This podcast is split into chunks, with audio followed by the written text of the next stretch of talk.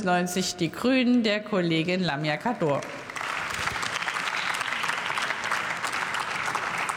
Sehr geehrte Frau Präsidentin, ist das Ding an? Ja. Sehr geehrte Frau Präsidentin, sehr geehrte Mitglieder des Deutschen Bundestages, sehr geehrte Zuhörerinnen und Zuhörer.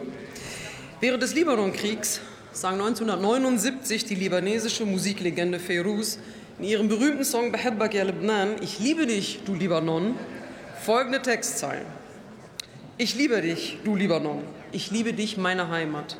Mit deinem Norden, mit deinem Süden, mit deinen Hügeln. Ich liebe dich. Der Libanon befand sich im Bürgerkrieg und unter anderem mit diesem Lied wurde Firuz zur Nationalheldin, weil sie den Menschen Hoffnung auf einen friedvollen Libanon schenken konnte.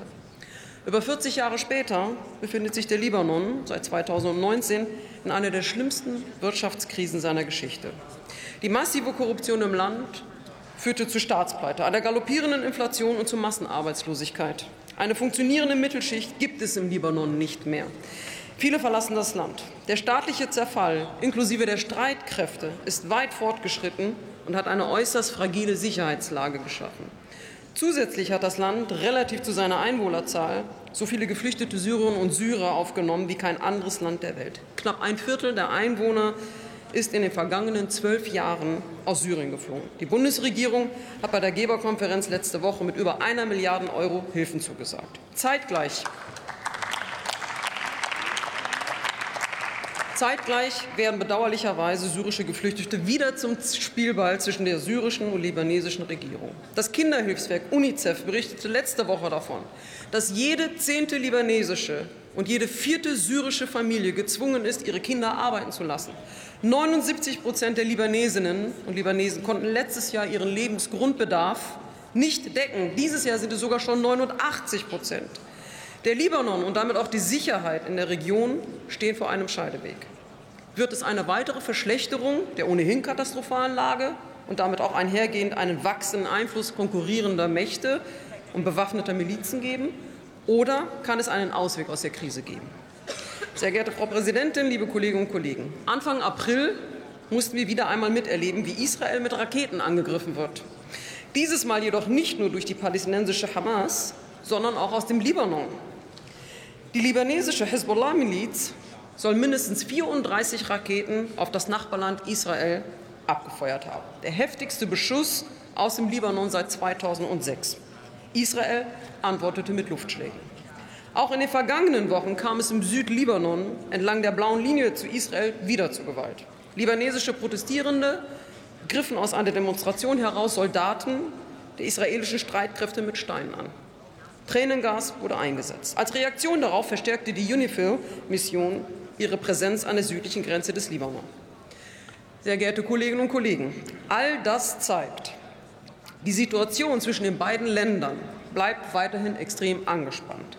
Ein Friedensvertrag existiert nach wie vor nicht und ist aufgrund des zunehmenden Einflusses der Hezbollah im Libanon auch nicht zu erwarten. Es ist ein offenes Geheimnis, dass es sich bei der Hezbollah um einen Staat im Staate handelt, der auch mit christlichen Parteien im Land kooperiert. All das zeigt deswegen auch, wie wichtig der Einsatz der gemeinsamen Friedenstruppen der UN im Libanon bis heute ist. Neben der Sicherung der libanesischen Grenzen ist die zentrale Aufgabe der Mission, den Zufluss von Waffen in den Libanon zu verhindern. Und es gelingt ihr sehr gut, diesen Waffenschmuggel über Seewege zu unterbinden. Mit über 300 Soldatinnen und Soldaten und ab August zusätzlich mit einer Korvette Oldenburg ist der Bundeswehreinsatz im Rahmen der UNIFIL-Mission zwar nur ein kleiner Beitrag, aber nicht weniger wichtig, um die Situation der libanesischen Bevölkerung und die Millionen syrischen Geflüchteten sicherer zu machen. Für die Sicherheit Israels ist sie zudem nach eigenem Bekenntnis ein unverzichtbarer Teil.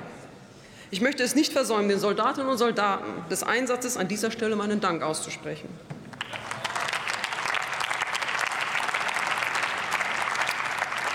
Sehr geehrte Kolleginnen und Kollegen, dieser Einsatz ist übrigens auch nicht zuletzt ein Baustein in einer deutschen Nahostpolitik, die die Probleme ganzheitlich und von der Wurzel her betrachtet. Viele meiner Gesprächspartnerinnen und Partner aus der Region wünschen sich von Deutschland ein breiteres Engagement, dass wir mehr on the ground sind, im Libanon, im Irak, mit Blick auf den Iran. Sicherheitspolitik muss an Entwicklungspolitik stärker gekoppelt werden, um nachhaltiger vor Ort zu wirken. Es braucht zudem diplomatische Initiativen, ein Bemühen um Frieden und Annäherung mit Israel. Es braucht kulturellen und wirtschaftlichen Austausch auf Augenhöhe mit unseren Partnern, die keine Bittsteller sind, sondern Partner beim Lösen globaler Herausforderungen. Und es braucht die deutsche Unterstützung für internationale Friedensmissionen wie die UNIFIL, meine Damen und Herren. Zum Ende meiner Rede möchte ich das Lied von Firuz aufgreifen, das ich am Anfang zitiert habe, das Menschen auch heute noch Trost und Hoffnung spendet. Ich zitiere, wie immer es dir geht, liebe ich dich. Mit all deiner Verrücktheit liebe ich dich. Selbst wenn wir getrennt werden, führt uns die Liebe zu dir zusammen. Ein Korn deines Bodens gehört zu den Schätzen der Welt. Ich liebe dich, du Libanon, du meine Heimat. Der Libanon mit seinen Bürgerinnen und Bürgern haben mehr Sicherheit, mehr Zuversicht und auch mehr Zukunft verdient. Und daher empfehle ich meiner Fraktion, der Verlängerung des Einsatzes zu entsprechen und dem positiv zu begegnen und abzustimmen. Vielen Dank.